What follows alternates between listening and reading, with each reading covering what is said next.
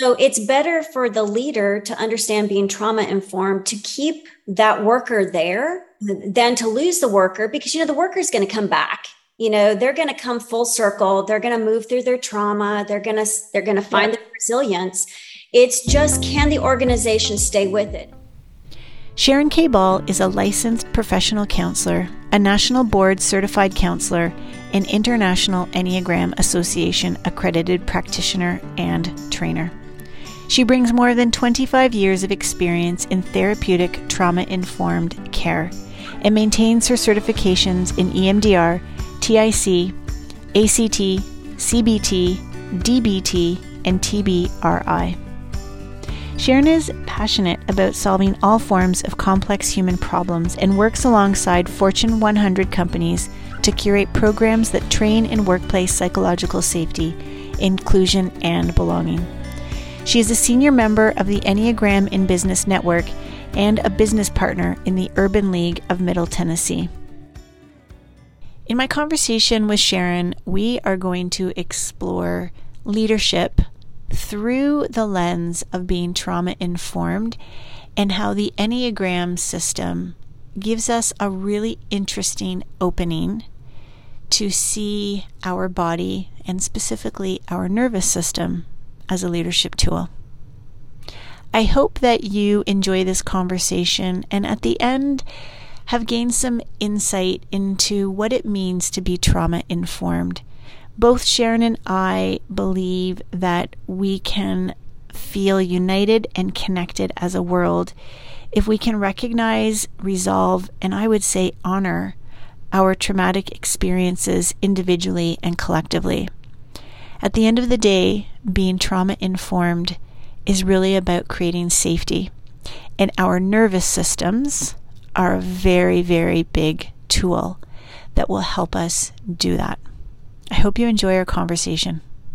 Welcome, Evolve listeners. I'm really, really excited today. I mean, I'm excited for all my podcast guests that, that come on because I think there's so much wonderful insight they can share. Today, though, I have to say I'm getting to meet somebody and bring her onto the show who was a really big inspiration for me. So, welcome, Sharon Ball, Sharon K. Ball. Welcome to the show. Thank you. I am excited to be here, Carolyn. Yeah. You know, it was probably about a year ago, mm-hmm. about this time when I heard you speak. Mm. And you were talking about your book at the time, it was yet to be released called Reclaiming You. And I remember sitting in a parking lot listening to this because I'd gone out to lunch with somebody and listening to you and your co author, Renee, and I felt like, oh my gosh, I have found my people. I have found somebody, I have found people before me who are seeing things the way I see them. So I just wanted to start off by saying thank you uh, to you and Renee for putting this work together in in reclaiming you. It met me at an amazing time and it really really gave me the confidence and conviction to move forward with my writing and and my pursuit of trauma informed leadership you know, that's always, I, I, know you can resonate with this. One of the best things a person can hear, especially for me as a writer, just knowing it has an impact. And you think that the impact is just what you can see, like right yep. in front of you. So it's one of the greatest compliments is to know that it's gone beyond what I could see. You yeah. know, you know, Renee would say the same thing because it then gave you a little more wind to complete your book on trauma informed leadership. And it is necessary to yeah. necessary. We we address and we we lay out there some of these ways in which people can lead better and live better yeah and so and and so that's that's going to be the topic of our conversation today which is really how can we understand the the power of trauma informed leadership so that we can receive it as an opportunity and welcome it as a way to grow and make our workplaces better versus the resistance of like oh my gosh that's heavy and deep and, and i want to like stay away from it. Now that so that's my hope. One of the things that that i loved about your book was it integrated the perspective of the enneagram. And you know in in my book and and this has had a huge influence on my life personally but what i found is talking about the centers of intelligence allows the concept of the Enneagram to stay, I found at a place that's a little bit more manageable. And I thought there was a terrific connection into understanding the power of our body. So I guess the first question I want to start off with was what inspired you and Renee to bring this book and integrate the world of trauma informed care because I know you're a healthcare professional in in your state with the world of the Enneagram. Mm-hmm. How did that all come about? I think individually we have gone through our own traumatic experiences and have found the Enneagram being extremely helpful in processing our trauma, understanding it. And then we also have this backdrop of we go to work every day working with people who have experienced trauma mm. or are recovering from trauma and using the Enneagram again to help find a common language for people to understand um, where they're at. And so, separately, but simultaneously, Renee and I were, you know, doing our work and we met at one of, at a training, Ginger Lapid Bogda's training okay. in San Francisco. And I was still ironically at the peak of, of one of my traumatic experiences. And she caught me, Renee did. And she said, You know, I, I know you're a therapist and you know this, but I've been because I, I was asked to talk and I it kind of brought up some stuff for me. Yep. That I think you're I think you're still going through trauma. Oh wow.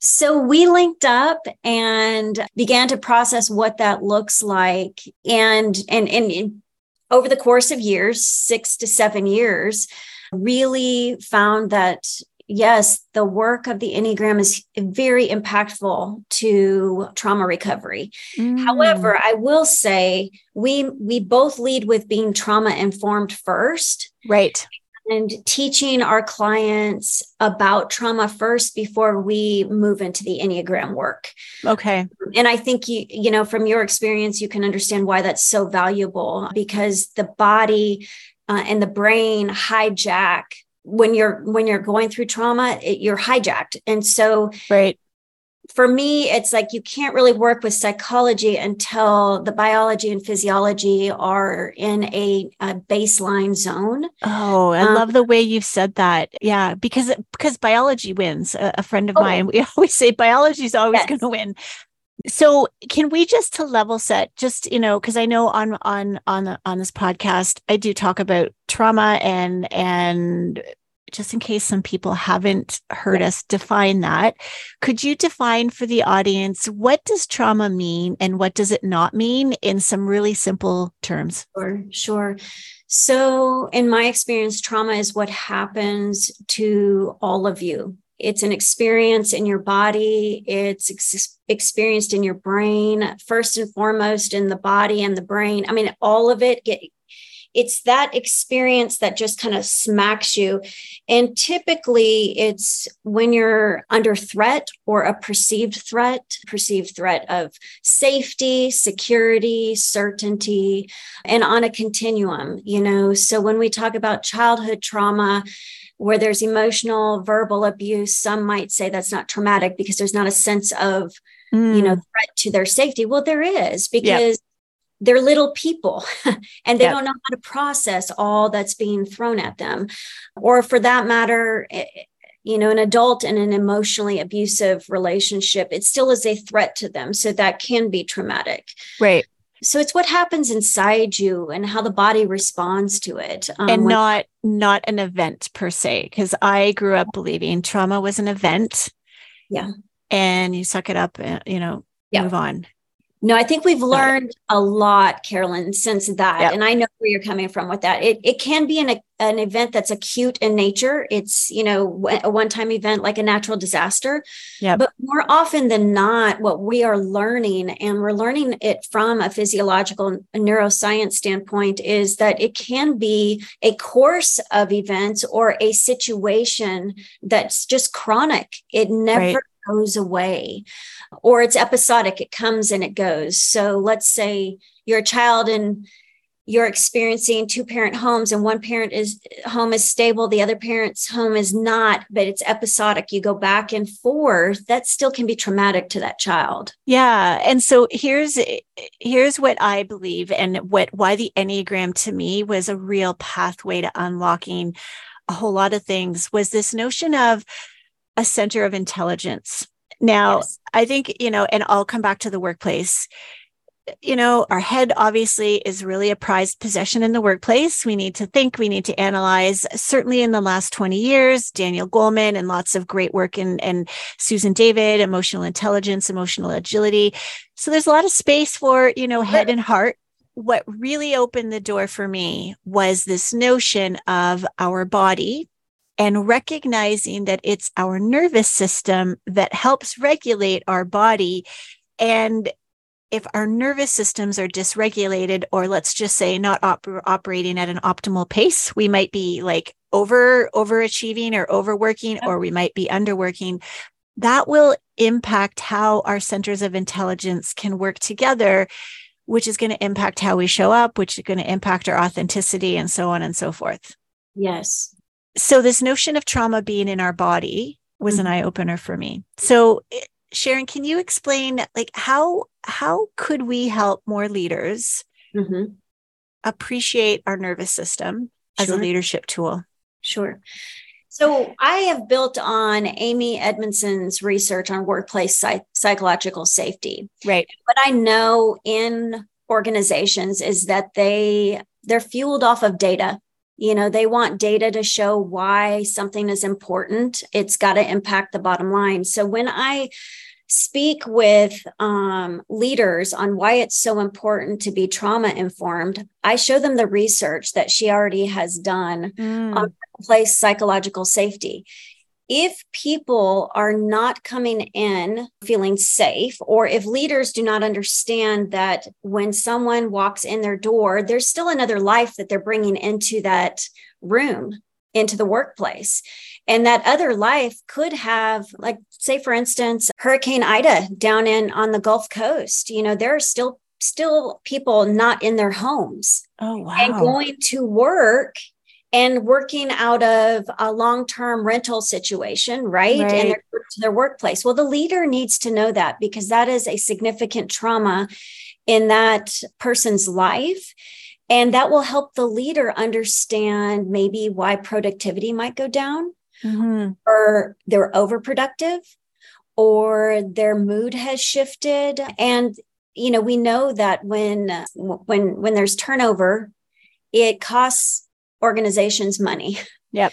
So it's better for the leader to understand being trauma informed to keep that worker there yep. than to lose the worker because you know the worker is going to come back you know they're going to come full circle they're going to move through their trauma they're going to they're going to find yep. their resilience it's just can the organization stay with it and i believe if leaders are trauma informed then the organization can walk beside and i I've been working with, I'm going to do a shout out to one of my companies, Dow Chemical. Mm. They have mm. been one of the best organizations for me to see how they walk beside people. They are they are trauma informed leadership on multiple le- levels. So when hurricanes hit the Gulf Coast, they go in and they help their leaders, and their leaders help their employees. Mm. They it's it's a concept that I think is new, but is so important. Yeah. And it benefits workplace psychological safety. It does. So, you know, if you have a dysregulated employee come in and you're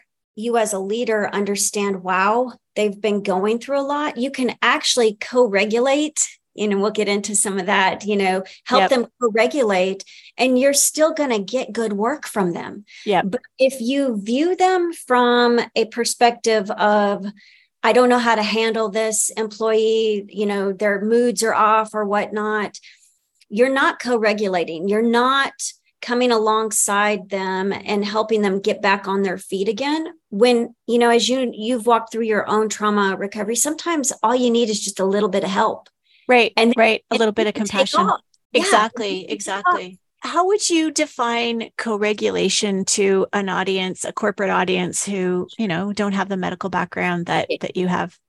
I think in the best way that I can define it is what I do in my chair when I meet with clients. And that's mirroring back, we're in this together. Mm. And you might be elevated here, like you might be frustrated and angry or, or disappointed. And I'm going to meet you there, but I'm going to still stay very regulated. Mm. I'm going to create a safe space for you to share your feelings and yet i'm not going to lose my sense of stability right so i i lead and it's like until you can believe you can get back on your feet again you can borrow my faith. Because yeah. i'm going to believe in you. And you know what? You were a great employee before you went through that divorce before you your house got torn down by a tornado or a hurricane. You were fantastic. I believe you can get back there again. Right right. And i'm i'm gonna i'm gonna meet you where you're at and and still have those expectations of good work. Right but not get into judgment or evaluation but send the empathy out you know right. create the space for that person to just you know when people are going through trauma recovery, they also don't want to be seen as they can't do good work. Right, right. Right. So leaders can be so effective in still reminding that person, hey, you're still here. Yeah. you still do good work. And I know your life is in shambles right now, but we can still count on you. And so, so this notion of co-regulation, you know, Deb Dana's work really influenced me when I was putting together my my model because co-regulation is to me one of the elements of an evolved leader. And recognizing that our nervous systems, whether we realize it or not, are always talking to each other, saying safe, not safe, safe, not safe. And and Sharon, is it like, is it really that binary? Or are is our nervous system really working that to that level of of, of like i guess binary evaluation that is a great question i think it's constantly on I, yeah. I think your nervous system is surveying, it's gathering data. And, you know, when we get into the Enneagram types, there are more types that want more data and gather more information. And there are types that, that want other types of information, right? But I think what's core to all human beings is recognizing there's this nervous system that is so key to keeping us safe, secure, and certain. And, and that communicates to the brain and tells the brain what to do.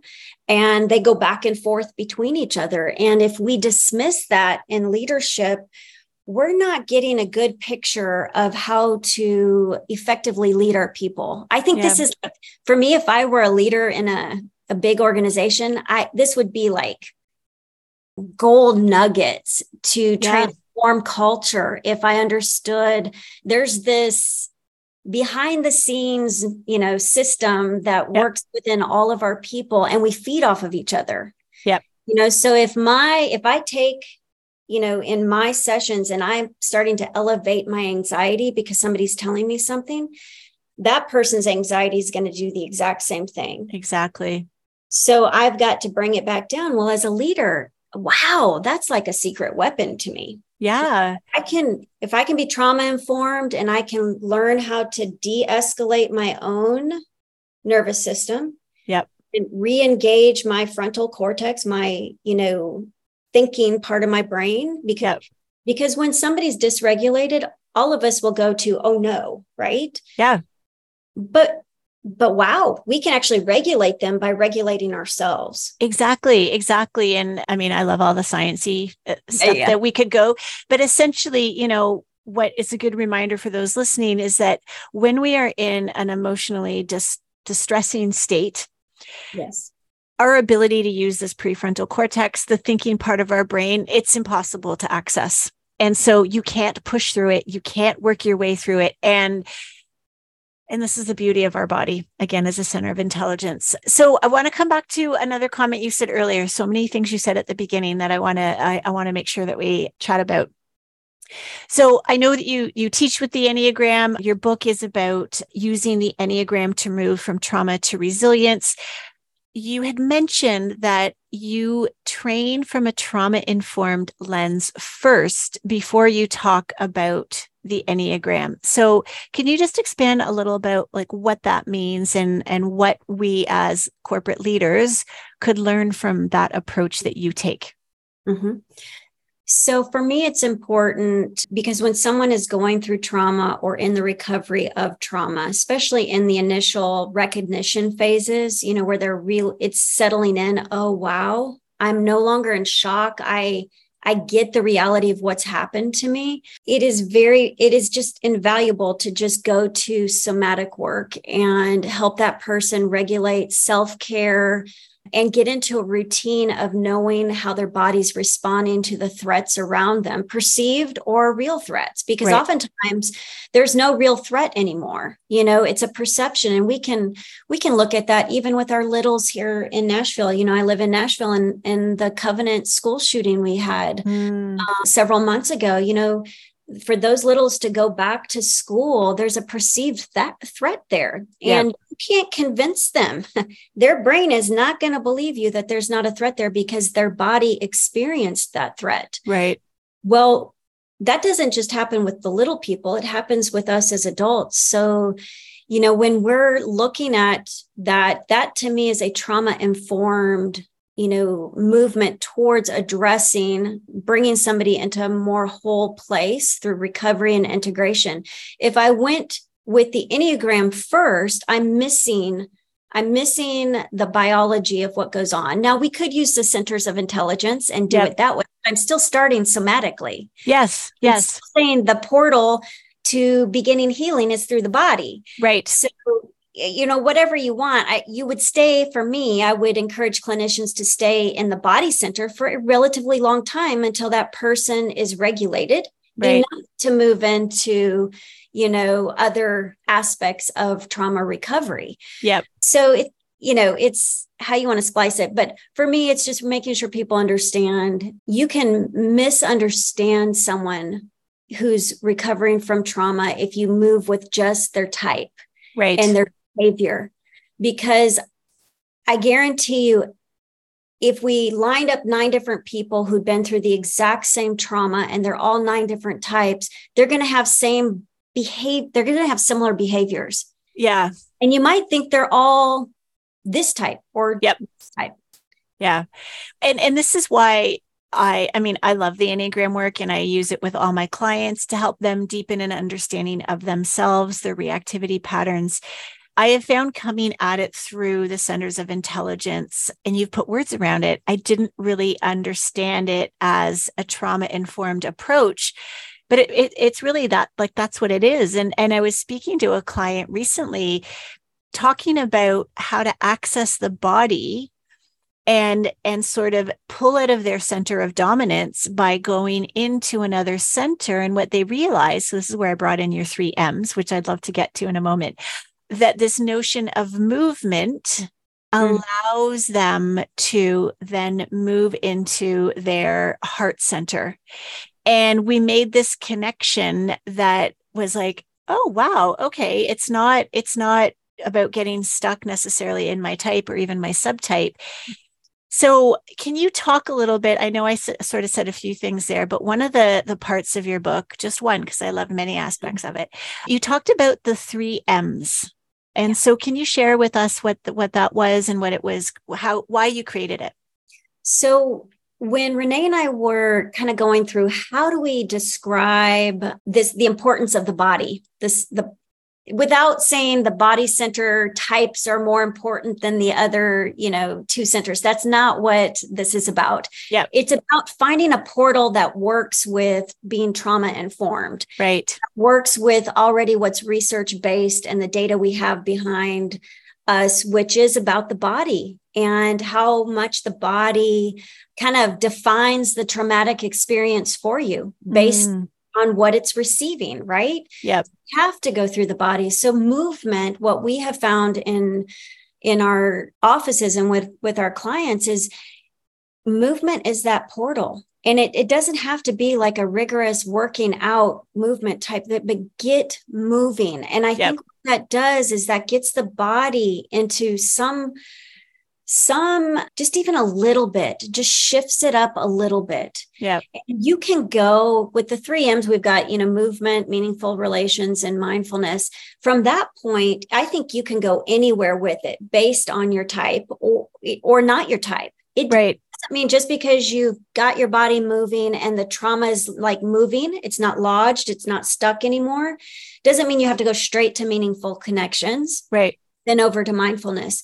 The concept is just to use them as a resource if you feel stuck. Yeah. Because with trauma, we know it traps people. It wants you to believe that you are going to stay here and this is how it's always going to be. Mm. So if we can get in through the body, then we might open up some connections with people and we know meaningful connections, co-regulations, they're it's powerful for recovery. Yep moving into the heart and feeling powerful for recovery.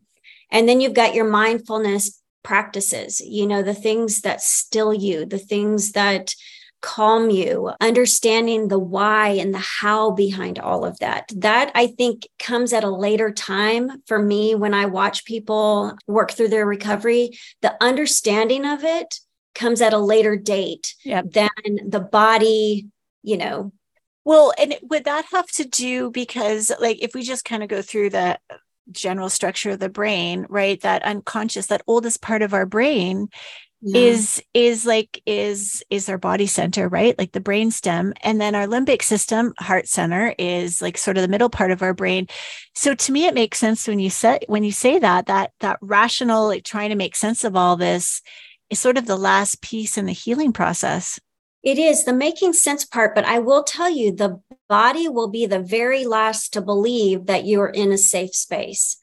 Mm. So your hmm. mind might be saying, Hey, you know, I, am going to go to school today and and I am safe because they've got a resource officer there. My mom tells me my this, this, that. But until that body really believes they mm. are hmm. safe, then they're not safe. And I think that's because that's the power of the body and right. response to a threat or something that has been harmful to it. Right. And we want it to be that way. Like, and at the same time, you want it to work together with the mind. Yep. And with the heart, because that's the the integration. You know, that's yeah. moving it to, hey, you are safe. You yeah. are okay. That's a good point. It's like it's like a loop, right? Yes, it's like it's yes. like a loop. So if I am a corporate leader, meaning, you know, I have a a desk job, be that wherever that location is that I'm I'm working and doing my my work, what is it? Because obviously we don't we don't need to know about people's trauma. I mean, we're not there to solve it. Like, you know, you, obviously you are a clinically trained mm-hmm. therapist. Mm-hmm you are going to treat it differently you are you know trauma you, you, support it in a much different way what could leaders do to not get hung up on the details of trauma and instead just approach leadership with this type of lens? What's a really simple way you could explain that to the folks?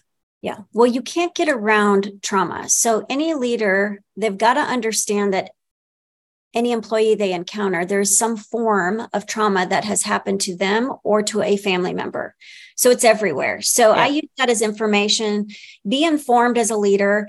This is another variable that walks into your organization yeah. that you have no control over that might influence your culture. So, and, and if you've got 100 people walking into your organization, guarantee you someone or someone in their family is going through trauma. And so what's going to come in if they're not working through it is reactivity. And now we can be reactive and not be in trauma. We're just tired, fatigued, whatnot. Right. And leaders understand that. But then there's a whole nother concept of reactivity when you are recovering or going through trauma. Mm. And leaders need to be aware of that, that sometimes what they see is the reactivity that is from a trauma experience and and they they're just reacting you know right. well can and, you give us an example of what that might look like so down on the gulf coast you know when you've got employees hundreds of them whose houses have been demolished okay and and you you don't recognize that as a leader that they're bringing in you know not only just tired and fatigued, but their their house has been wiped out. Yep. You can't go hire 100 new employees. Yep. Because you're going to lose money and you're going to so moving with empathy, which is our number one, you know, trait that yep. leaders can have. If you want to be a fully empathetic leader, then you've got to understand being trauma informed. Now that doesn't mean you treat everybody as if they're going through trauma in my my opinion yeah but prepared you're knowledgeable about the fact that someone you might be leading may be going through trauma right just that bit of knowledge might help you be a better leader to them yep it's your responsibility as a leader to lead not have somebody tell you what's going on in their life so i don't need to really know someone's history to begin to recognize, oh, wow. Yeah, I heard there was, you know, a flooding. Mm, the leader is saying they're coming in kind of impatient and irritable.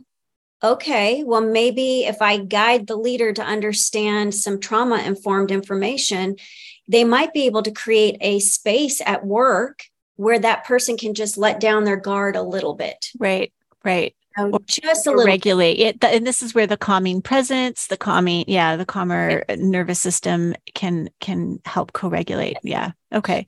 I think carolyn it's it's a win for all leaders to be informed. It doesn't mean that you lead out of that paradigm every day for every employee right Right. But have it in your arsenal, have it in your toolbox because it is a variable that's going to happen to all leaders, I believe, they're going to encounter someone or several at the same time. Yeah.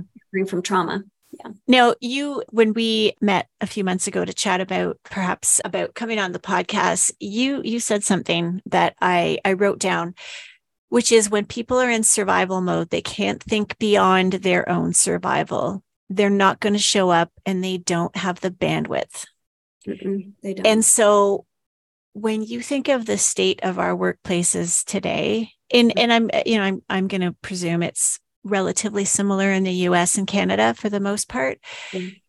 How does that statement apply to the workplaces that, that we're seeing today in our work? Well, I think it's global. I don't think there is a workplace that's absent of a person that is going through a difficult experience. And so having that bandwidth, you know, it is it's hard and and when you have people around you a team that is supportive a leader that is supportive you're gonna the, the bandwidth might be this small but when they get to work because they know they have support it's gonna increase mm. just a little bit because you know if they have gone through and i keep coming back to natural disasters because that is global that can be yep. something that is global. When they go back home they have the weight of whatever it is that they're trying to rebuild right? And so oftentimes we'll find people think feeling and thinking their place of work is a safer place. It's what they know. There's a routine to it. There's a structure right. to but you still have to understand they're coming in with limited resources because the fatigue of recovering from a traumatic experience or trying to fight their way back to themselves is going to drain them. So it's both and, you know, right. you can offer, and, and sometimes, Carolyn, I've seen people per, be more productive at work because it is a safer space than going back home you know and there's me. a double there's a double bind to that too you know? it really is yeah. podcast on that one. Yeah well and and i was going to ask you you know like this this didn't all just happen since the year 2020 right? This has been going on right? Trauma is an emotional wound. It's part of the human experience. I know you and i both subscribe to that that mindset. So what is different now? Why is it is it okay? And why is is now like why is trauma informed leadership being talked about now? Why do we need to talk about it now and not 10 years ago?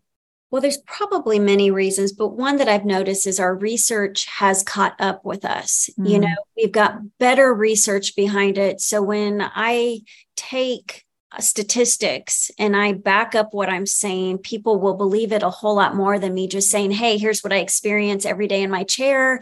Here's yep. common themes, the patterns. We now have science that actually is showing what our, our nervous system is doing, what our brain, you know, brain scans can tell where you know PTSD has impacted a veteran you know so we've got a lot of research yep and I think we're in a movement now where mental health does matter and you know it's we're still not where I want it to be you know where people are it's something we don't shy away from. I think we're better at talking about it.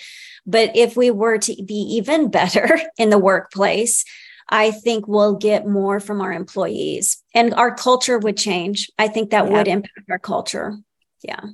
Now, I know we're not going to dig into all the types, the Enneagram types, because we're going to wrap up our conversation shortly. But you did talk about the fact that different Enneagram types are going to look for different things. Yeah. And so certain types are going to look for more data, more insight before, I guess, before they're inspired to change or before they can take something as true. What advice would you give to leaders around how the Enneagram can help them understand themselves, their own reactivity patterns, and extend it to their team dynamics? One of the easiest ways for me, and I know you'll love this answer because you're big on the centers of intelligence, you really don't have to know a lot about each type to really give a gift to that type. So, by using the centers of intelligence. So, if you know someone's in the body or the heart or the head center, you know, and all you have that day for yourself is to grant yourself your own compassion, you know, yep. from, you know, whatever is going on in your life and then you you're at work and you know that you've got a 2 a 3 or a 4 and they're they're in the heart center and you know somehow meaningful connections matters to them you don't have to dial it in to the very exact way a 4 needs it or a 3 yep. I, I, don't get that specific i'm yep. just just do your best with connecting with them. Yep. Um, or around the data or the information. If you've got a six or a seven that you know, values that information, brings certainty and security to them, you know, the five, you know, then then do a little more in how you deliver your information. Yep. In the body center, in the similar way, but different. You know, how do you need to show up for them with your presence, you know, or or seeking their presence to show up, you know, yep yeah. So I would say lean into the centers first, especially if you're new to the Enneagram, because there's so much you can give. Yeah, there is. And, and then we don't get lost in the types or the subtypes. As mm-hmm. fascinating as that is, you know, people like you and I would go there easily, but that's not like from a cognitive load perspective, we can't expect our leaders to go to that level. And so, again, your work really, really inspired me to look at it through a practical lens. And so there was there's a piece I have it got it so you got it earmarked here. It's got a little mark where you talked about the different centers and what like what a trauma response might look like or interfere with and that inspired me to talk to one of my Enneagram teachers, Uranio Paes. And I asked him, like, what what are some ways because I learned from you and I didn't have your phone number yet, so I couldn't call you. But one of the things I'm really proud of that I put into the book, into my book, was what does safety look like? For each of these centers. And very similar to what you said, if that's the only thing we can do to show up, recognizing that, hey, body types walk the talk. You better say what you say or do what you say you're going to do. Head types, give them context, allow them to put those pieces together. And body types, pay attention and, you know, give some space for some relational interaction. That doesn't sound too hard to do, does it? Uh, it's not that hard. And in doing that, in the repetition of doing that, you're going to build trust back with that person, even though you may not have done the harm to the trust. But remember, the trust is what's been broken with when safety and security and certainty are are wiped out. Right. Right. Right. So th- doesn't matter who you are, their trust, the the person who's recovering from trauma, it's broken with everything around them. Yeah. Yeah. So don't take it personal, but yes. you can definitely be one of the people to help build it back. Yes. And it, in building it back, the person who's recovering, it's it's more important for them to find their trust in themselves again. Yes. So that repeated pattern of safety from the leader that you can give through all these different ways helps them find their way back home and so to speak you know yeah. um, and it is key yeah and for the three sisters different reasons why but it always comes back when there's been a trauma to that safety mm. you know, mm. feeling safe for all yeah. of the types. What yeah. you just said three sisters. What are the three sisters? Three, I'm sorry, three centers. Oh, centers. I was like, did I miss something? I missed some sisters. so Sharon, where where can people find out more about your work? Where can they buy your book? So you can buy the book, Amazon, your local bookstore. It is, I would say, give yourself some time, you know, like bite off little chunks of it. We yep. have great stories in there that'll help kind of make things come alive. But again, it's heavy. It's a book on trauma, yep. um, but very rewarding. I think there's something in there for all of us. And then you can find me at sharonkball.com. And I'm going to have some new online courses coming out in the fall that I'm excited Yay. about. Some certification courses for people, an entry level course just for all of us to be better informed as Enneagram mental health advocates you know we're all called to advocate for anyone going through trauma. Yep. and then a level one certification which would be more for anyone who's a coach uh, a therapist wanting to integrate it into their work. Oh fantastic so you can find it at yeah find me at my website and hopefully we'll get those all launched in the fall. Oh well fan- that's fantastic. Well sign me up. I'll be there taking yeah. taking uh, a few of them for sure. And so sharon for all the guests that come on i end off with three questions. Are you ready for those? Yeah. Yes. All right. So these are based around the three elements of an evolved leader: self self awareness, self regulation, and co regulation. So we'll start off with the first one, which is self awareness. Can you share uh, with us a time where you learned something really important about yourself, and maybe it was the hard way?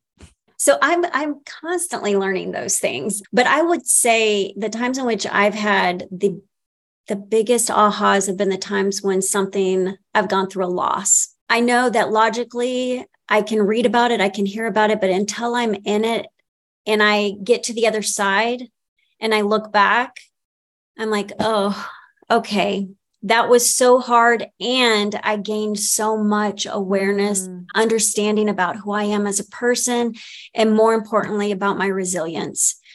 And it's when looking back things make sense to me right. so i i have learned through traumatic experiences like challenges that if i get to the other side there's going to be something there that i'm going to learn mm. and be a better human for other people for myself and it will make sense somehow just yeah. we don't always know when we're right in the middle of no. it, do we? Yeah. No, you don't. Yeah. yeah. yeah. It reminds me too, there's a quote by somebody saying something about suffering is is such a great teacher. I don't remember what the quote was, but you just kind of, I think, summed it up there. So the second question has to do with self-regulation and and sort of any practices or things that you do to bring you into a state of, reg, uh, of, of regulation or calmness so it's counterintuitive to my type because I'm type three and I really love being in the on the move yep. and in movement and have over the course of my years just done a lot of cardio and whatnot. But for me, probably in the last 10 years when I really kind of buckled down and got to know myself through significant loss and and whatnot, figured out that walking meditations mm. really did wonders for me.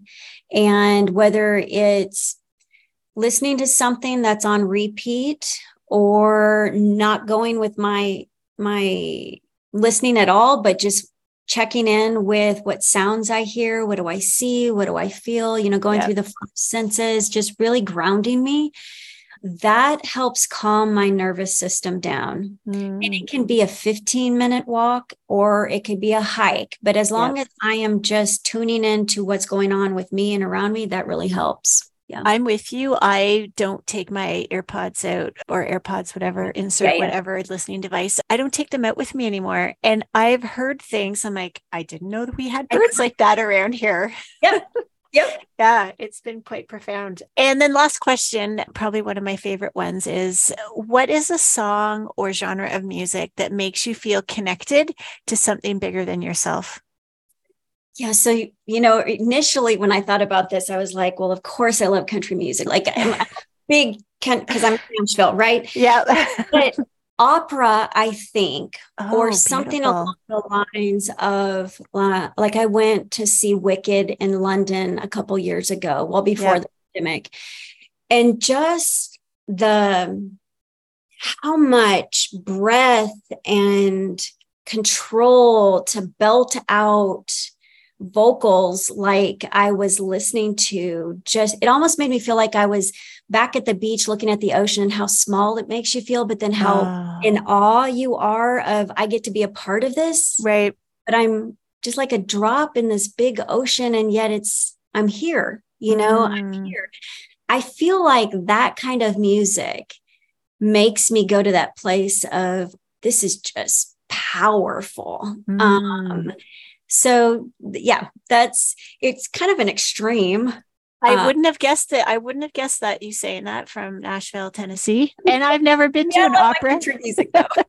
Well, you know what? Maybe I'll go see an opera in the And fall. maybe it's not opera. I'm trying to think of what that would be called. Like I love The Greatest Showman. You know Mm. that music. I'll I'll I'll have that. My kids will laugh at me because I'll have that as loud as can be. And for some reason, it just like there's something in my body that gets. Well, I think, but I think there is something with opera though too, right? Like, I, I'm actually not joking. I think I might go see an opera in the fall just to like, kind of uh, play around with what you said there. There's something very grand Belly. and vibrant. Yeah, yes, that yes. belly energy, that gut energy. Mm. Yeah. Or better yet, I'll come to Nashville. We'll find Yes. an opera there, and then go listen to country music after. Yes. Well, I know Wicked. I don't think it's opera music they sing with Wicked. No, I don't think so. Yeah, but they're actually that's coming to town in the fall, so I've got to get some tickets just because the Oh. experience of just the the loud music and the Yeah. beautiful, yeah, Yeah. Well, last time I was in Nashville, I went to the Ryman Auditorium and saw Okay. John Mellencamp. So I'm Oh. always in for a trip to Nashville. So you never know. I might just show up one day and give you a call. you should.